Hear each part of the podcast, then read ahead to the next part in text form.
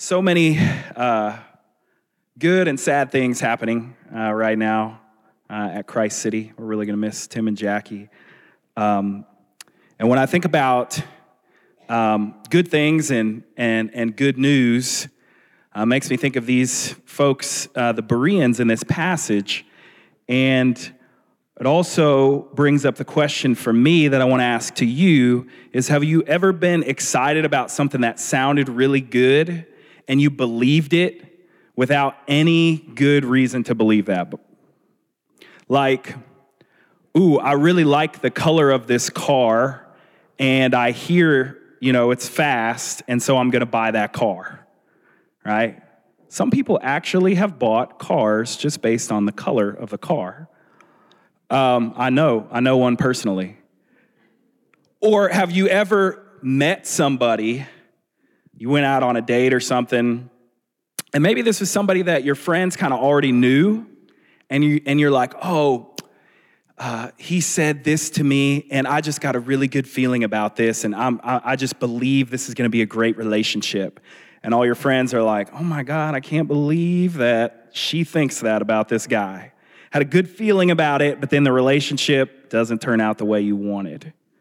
We have a tendency sometimes to just believe things that sound good to us without checking it out, without seeing what's really going on behind the scenes. Um, I'm thankful because I'm married to somebody who very rarely does that. We just bought a minivan. We're expecting our third child. Becky and I, we bought a minivan this week.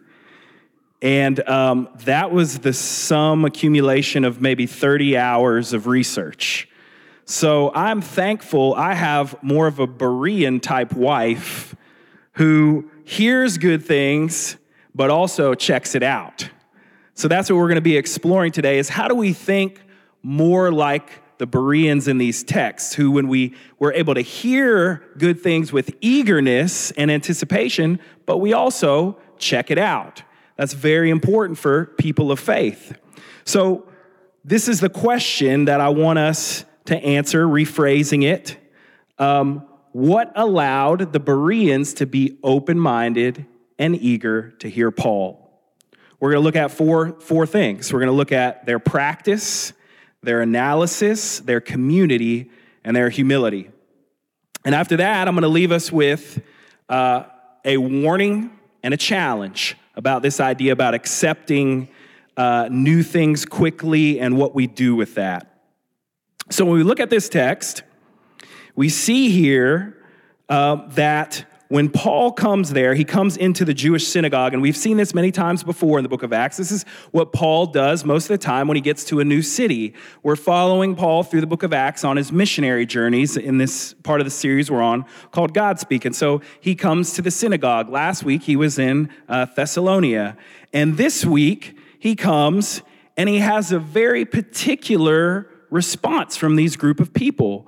It says that they receive the message in verse 11 with great eagerness and examine the scriptures every day to see if what Paul said was true. So he comes into this synagogue like normal. A lot of times, what happens, some people end up, you know, believing the message. Some people cause a big uh, ruckus and try to kick them out, and that'll happen later on. But it's very interesting here that Paul particularly says of these people, or Luke does, the writer of the, of the book of Acts, says that they received it with eagerness. So, like when we started out, there's a lot of us, we can receive something that sounds good to us with eagerness and just accept it, right? Be like, oh, yeah, that's got to be it. That's true. We're in a, a cultural whirlwind right now of where we're finding out so many scientists and uh, uh, uh, people who analyze culture, sociologists, are baffled right now by how much that's actually true of people in our country. That regardless of if it's true, we'll believe it if it sounds good to us. But the Bereans had this very unique and special ability that, that I hope that at Christ City we're cultivating and can continue to cultivate, where we hear something and it might sound good to us, but we also check it out. We also find out, we also go back and we test that information and we talk about it. So, how did the Bereans do this? What was the building blocks for this culture that they had there? One thing was their practice, the practice that they had, or their tradition. So, within a synagogue, it's, it, it would be different an ancient synagogue would be different than church is right now. I'm up here talking, and whether or not you think what I'm saying follows logic and reason or sounds good, you really can't say anything about it because that would break cultural norms, right? So I could say anything. I could say something to Zach and right up here, and I could talk about him, and he, he wouldn't feel like he could say anything back. Would you? I'm not going to say anything about you. Uh, but that was different than the synagogue context. People gathered, somebody read from the scriptures, and everybody was supposed to be able to lead a discussion about the scriptures that were being read, and they would talk about it. And so there was an, an understanding, an idea that from time to time somebody might propose a different way of looking at one of these scriptures or a different context for how that might apply to the world that they lived in. There wasn't really a lot of things in a lot of these synagogues that were uh, out of bounds to talk about. Many of us grew up in some kind of world where in church you talked about spiritual things, and then outside of that, that's where you talked about everything else. But this wasn't the case in these ancient synagogues. All those things were intertwined. So if you're talking about a passage in Isaiah, well, you're going to be talking about the empire, you're going to be talking about Caesar, you're going to be talking about uh, the job that you did for that person the other day, and you're going to be wrestling back and forth with what is the right. Uh, action and the right attitudes and behaviors for someone who belongs with the people of God. And the Bereans must have took this practice very seriously for them when Paul came in with this new way of looking at the scriptures to be able to receive it with eagerness. It doesn't say they received it with anger or rage or all skepticism, but actually with eagerness to hear something new. Hmm, is that true of us? Is that true of me? That when I hear a different person's perspective on the scriptures and the traditions of my faith, that I can listen with eagerness to see what it might be that I could gain from that type of perspective. So they had that in common with one another. Um, I think about this in my own life where I have seen people practicing a different way of life. So, for instance, have you ever been to somebody's house for dinner, especially when you were like a kid, and you go spend the night at a friend's house, and you just notice they do things differently at their dinner table? Like maybe in your house, your mom brings everything to the table, but at this family's house, everybody has a job and a duty, and they have to bring different things to the table. Or maybe at your dinner table, you don't really talk that much. But at your friend's dinner table, they're all of a sudden talking about what's going on in their lives, and they're getting like into deep emotional conversations, and you're like, what? I didn't know a family could do this, right? Can anybody relate to those type of experiences? Or if you've ever been in a place where you were just the cultural minority. It could be a different part of town, it could be another country. I remember when I was 15, I, I got to go to Haiti on a missions trip, and I was walking with this dude, and we were talking, and uh, he, we were about the same age, and he reached over and held my hand while we were walking. And uh, I was like, okay, that's different. And I kind of looked around to make sure none of the other teenage dudes on the trip that were American were with me. I'm like, okay, they weren't, so I'm gonna keep holding his hand and we'll walk. And I thought, uh, as I thought about that in the moment and since then, I was like, that's really cool. Like, it's really cool that I could walk together with this dude and we could talk. And that just made it feel so much like we were friends, like we were on the same page. Like it would be harder for me to break away with him in disagreement about something just because we were holding hands while we were walking. I was like, that's pretty cool about that tradition, about that way of living life. One time when I was in China, uh, we, it was a mission trip, and we were sitting around with these different folks, and it was we were helping with a kids camp because you know it was a missions trip, so that's what you do on mission trips, right? You help with kids camps. Um, and we were at a break with all the adults, and uh, we were talking about something. And this group of Christians, some of these guys were convinced about um, like the Old Testament kingdom, and they were going to like topple the communist government. And so we got into a big discussion about this. They're like, yeah, David did that and all that kind of stuff. And we're like, no, that's not what really what Jesus is about. And we were having this discussion. And this guy named Mark, who brought us there, a Chinese guy, he started pulling all the tables together. And he's like, We're gonna have a big discussion about this. And he was so excited and so happy. And he was just reaching around, grabbing everybody's tables and pulling them together. And he made this big circle. And we had this big discussion about it. And it was really fun and energetic and enlivening, uh, entertaining and scary. It was a lot of things. And it was just really cool to see the different way that different people do things. And I began to learn and notice there is so much that I can benefit from that. That's what the Bereans were like. They had a practice, they had a way of doing things where they were eager to discuss new ideas. Not eager just to accept whatever new ideas were being discussed, but eager to hear and engage in those type of conversations, almost as if their hand was held by another person. So that was one of the, the amazing things that the Bereans were able to do, but that wasn't it.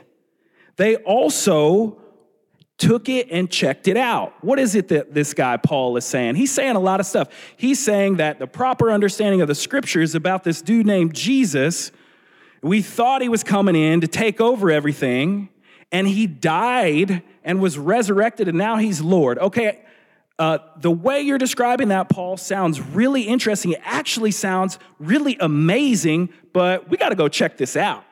Like, we got to check this out. We're not just going to receive all this and just believe in it like some of the other towns did. The Bereans said, nah, we got to look this out. So they, through their practice, they checked things out. They looked at things. They had a plumb line, if you will, Ray, a plumb line of the prophetic utterances of God through the scriptures. And so, anytime they heard an idea, they were excited, but then they walked it back and said, Let's keep studying this. Let's keep looking at this together. So, what they had, what they had is they had hope with some healthy skepticism.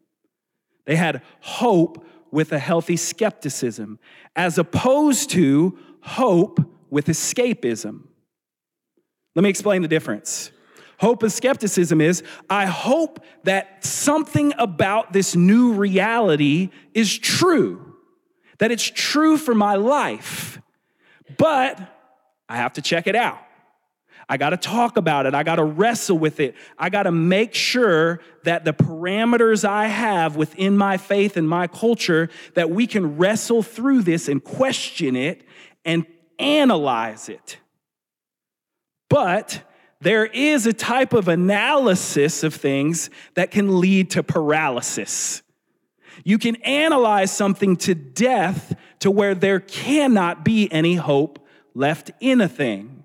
So they had hope with a healthy dose of skepticism, not hope as escapism. So the opposite of kind of analyzing something to death would be to not analyze anything at all. I just hope it's true. I just hope it's real so I can escape this world. I hope, even though I did no research and I didn't really talk to anybody about this used car, I really like it. I really like this person, and I'm just gonna bank on my hope that everything's gonna turn out really well.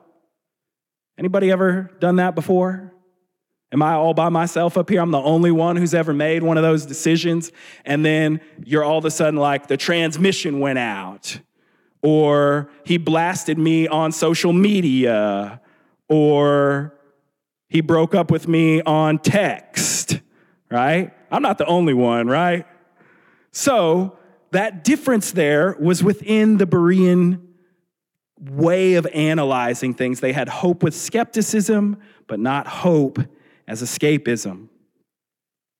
So they had a practice, they had a way of analyzing scripture. They also had a sense of community that we've been talking about. They knew who they were and what that community was about. So, what they knew is that they were the Jewish people, which meant that they were the people of God, which meant that if they questioned things, or they questioned the way something was interpreted, that that would not put them in jeopardy of losing their status as a child of God.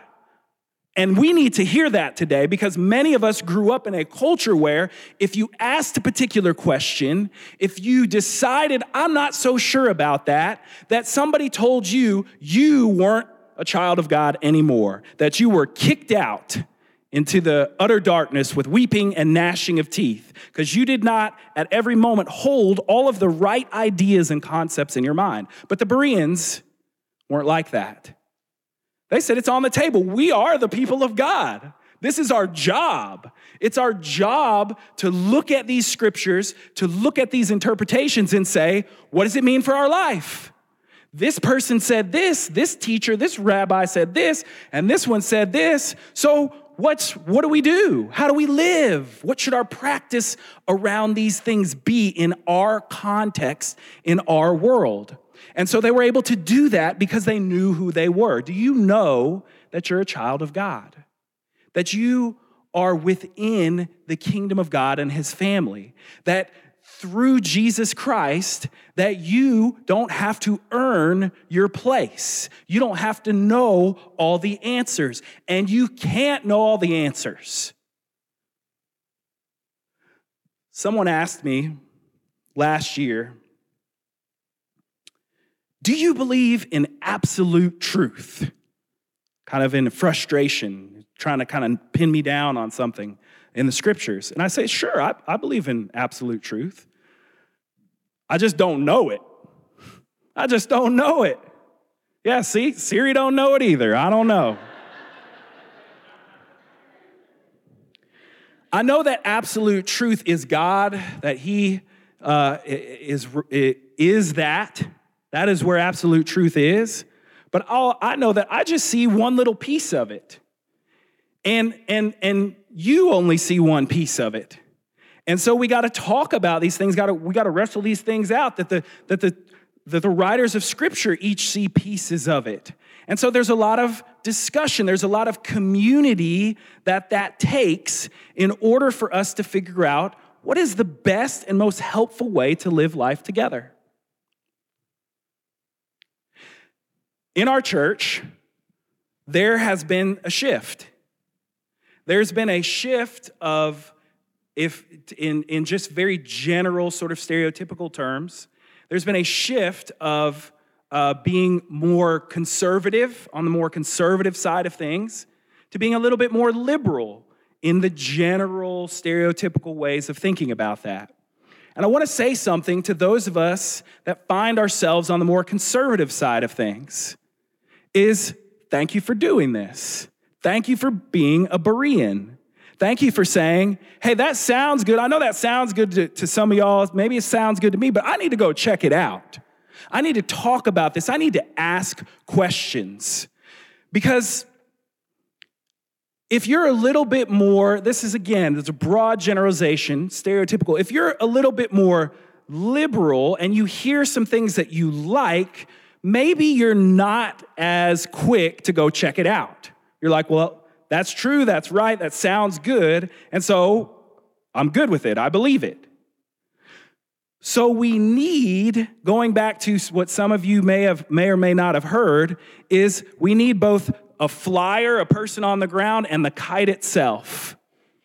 Now, ideally, when we look at people like the Bereans, we're both. Both we should be contained, uh, both of uh, the kite and the flower, flyer should be contained in a single person that the flyer, uh, the person holding the kite, is the grounded priest, the one who is uh, checking out the scriptures, who is going back and saying, let's slow down, let's look back at this, let's be slow and be careful. But then the kite up in the air is also saying, but I can see a whole lot from up here. And there's a lot that's happening as the winds of the Holy Spirit and the prophets and the mystics give us, working together in tension. The Bereans did that. many of you who have stayed, who are the flyer, the one on the ground, you've been doing this work. Thank you for doing that. Thank you for checking it out. Please continue to do that work with and for us as a community of believers. So the Bereans, they had this community. I'll share one more example from my own life. Um, many, many years ago, uh, I was reading with people that I lived in intentional community with. We were le- reading a book of the Bible out loud together. Uh, I think it was Colossians. And um, there were a couple of people who were in our community that were there. And there was within the book, the, uh, the book of Colossians, you know, slaves obey your masters. And after we read that book, uh, this woman there named Lindsay, she was just going off about that passage and how her views of God have changed looking at this scripture. And for me, as a 24 year old, um, I had yet to really examine and check that out very carefully in the text. And what that did is it sent me on a continuing to this day journey of looking at the scriptures because of that response of that one person. Because that type of community allowed for these types of practices to emerge, these types of thoughts to take place. And so the Bereans were people like that. They were able to receive a message with eagerness, but still to go check it out. They had hope with skepticism. So that's part of what we need to continue to cultivate here. We need to be thinking like Bereans. We need to look at our practices that we have eight of, and our analysis, our community, and our humility. If you do these things we've been talking about, if you can receive ideas, listen with eagerness, check it out, talk about it, wrestle with it in community, the end result will be humility. It will be humility. It will be to realize, oh man, I thought this was real simple and real easy and real clear until I heard how that harms other people who were able to speak up in this context. That the way that I think and look at life actually hurts and harms other people within this community of the brotherhood of human beings in this city of Memphis that we live in. It gives us a chance to think more like Thomas Aquinas. Thomas Aquinas is an Italian priest, theologian from the Middle Ages, and he is one of the most influential thinkers that has resulted in Western Christianity today. He um, he wrote something called the Summa Theologica.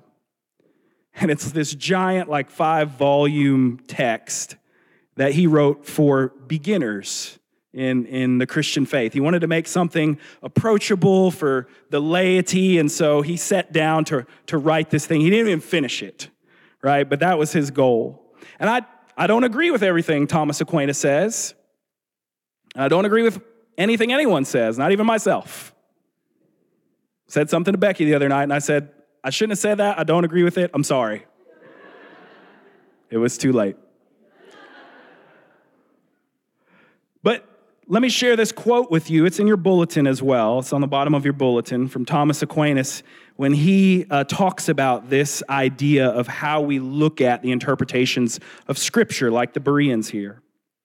He says this One should adhere to a particular explanation of Scripture only in such measure as to be ready to abandon it if it be proved with certainty to be false, lest Holy Scripture be exposed to the ridicule of unbelievers and obstacles be placed to their believing.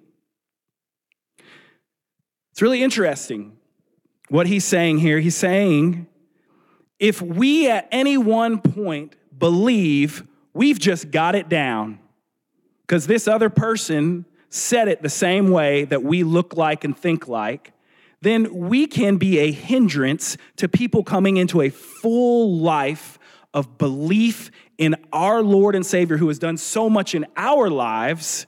We could be a hindrance to that happening because we hold to something and it hasn't been tested. It really hasn't been checked out. It's only been checked out in a very small, narrow margin of people who tend to look and think very similarly to us. So we've got to hold it looser if we don't want to create barriers for other people to experience the life that many of us have been walking in with Jesus as our Savior, as our Messiah, as our Lord.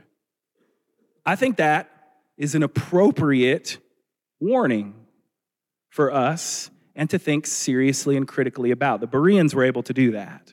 Can we do that? I believe that we can. I believe it's a process and a journey. I don't think we can just show up there automatically through a sermon, but I think that we can get there through our practices and through how seriously we take these things, this work and community together. So, this is what I want to do for, for the next couple of minutes.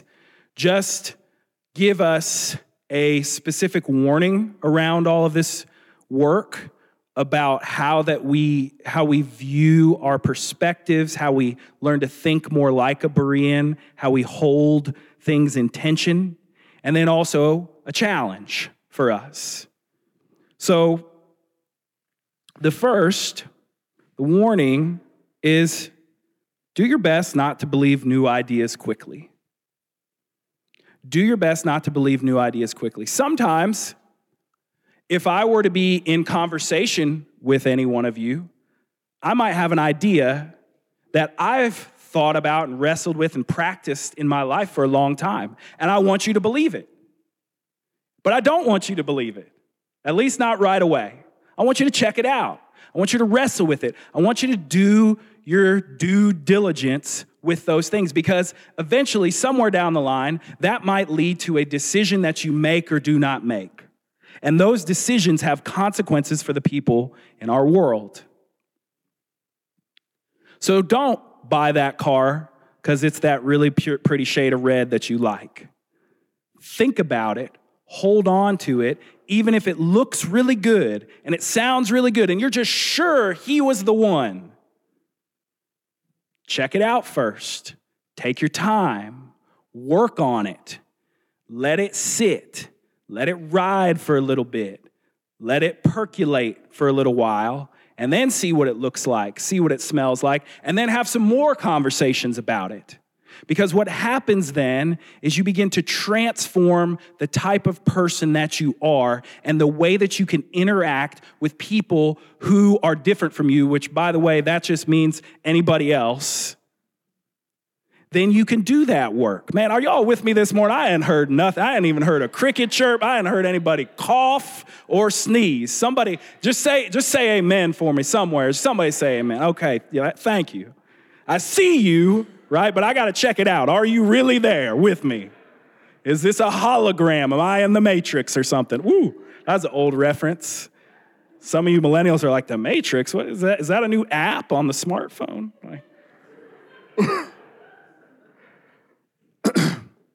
Here's um, a guy named uh, Aristotle. Some of you may have heard of them, him, uh, one of the, the greatest thinkers of Western philosophy who, by the way, Thomas Aquinas was very, very influenced by, he had this to say about this very idea.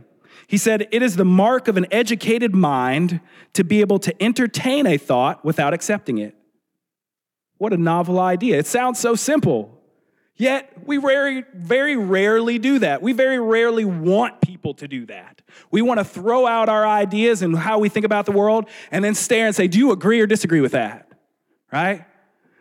You need to agree so you can validate me, or you need to disagree so I know we ain't in the same camp together. That's totally, the Bereans would laugh at you. They'd say, like, are you kidding me? Dude, grow up, man. Like, we could talk about stuff. That's what we're here to do. That's the whole point of this thing. Let's talk it out. Let's reason things out together, like the writer of Isaiah says. Let's reason things out together. So that's our warning. Don't believe new ideas quickly. Second, our challenge. The challenge is to cultivate a noble perspective. A noble perspective. Noble is the word used here that Luke describes the Bereans as more noble character than the Thessalonians. And what he means by that is basically open mindedness. He means that they were able to contend and to hold those ideas similarly to what Aristotle said, and to be able to engage with those things. And so that's what we need to do is to cultivate a noble perspective. Let me, let me give you an example of how that can be so helpful uh, with nothing uh, directly to do with church and Jesus and things like that. So, when I cultivate this type of perspective in my personal life, and I have people at my house, or I'm standing with my wife next to other people, and I give space for them to ask questions and to talk about things, I learn more about my wife. Because what happens is, because they're not me and they're not very familiar with my wife like I am, I'm so familiar with her, I see her every day. So I think I know her. But then somebody who's never met her before asks her a question about her life, and I'm like, whoa, you did that? Oh, you think that? Whoa, I just learned something totally new about you. This was the perspective the Bereans had about the scriptures. They knew, they were eager because they knew they were very familiar with the scriptures. And so they knew if somebody came in that was different from their community or had a different perspective, a way, a way of looking at things, that if they were to start asking questions and talking about those scriptures, then guess what? They would get to know God better. They would get to know their faith better. So that's why they could have that eager disposition. Because they knew if they continued to cultivate that, the only thing that they had to lose was their ignorance. That's the only thing they had to lose was their ignorance. Saying none of, none of y'all in here smart enough to know everything there is to know about God. And I'm the first one on that list. None of you are. You ain't never gonna get it. You're never gonna arrive. You're never gonna graduate with the PhD, and I now know exactly how God works and how to live in every aspect of life about it. There's been so many people wrestling with that, but that is a temptation. That's a temptation I have.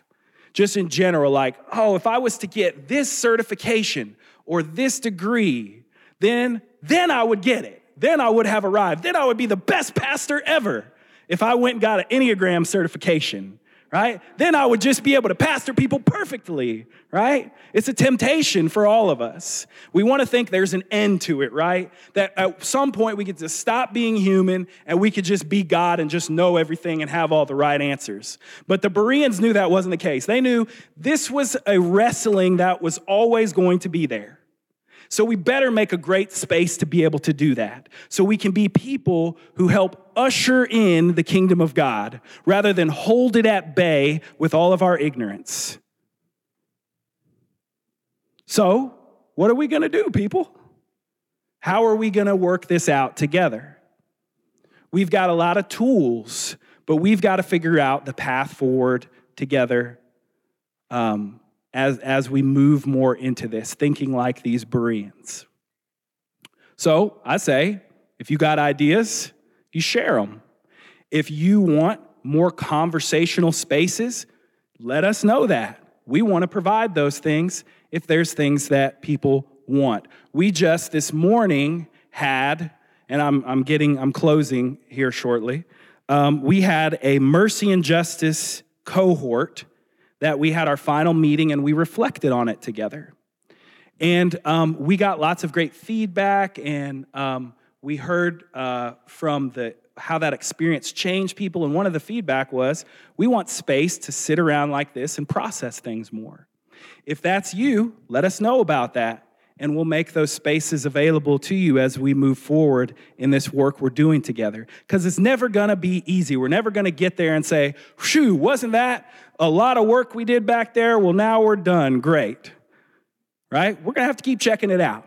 We're to have to keep working on it so that we can be the kind of people that usher in a greater knowledge and presence of who Jesus is and what a community can look like that is on that goal together, that pursuit together. A scholar named Kenton Sparks, he was speaking of a group of people who have crystallized this into something called an epistemology, which is concerned with how you know things, how you know whether something is true or not. This is what he says. He said, The advocates of this advise us to pay less attention to getting it right and more attention to becoming the kinds of persons who get things right.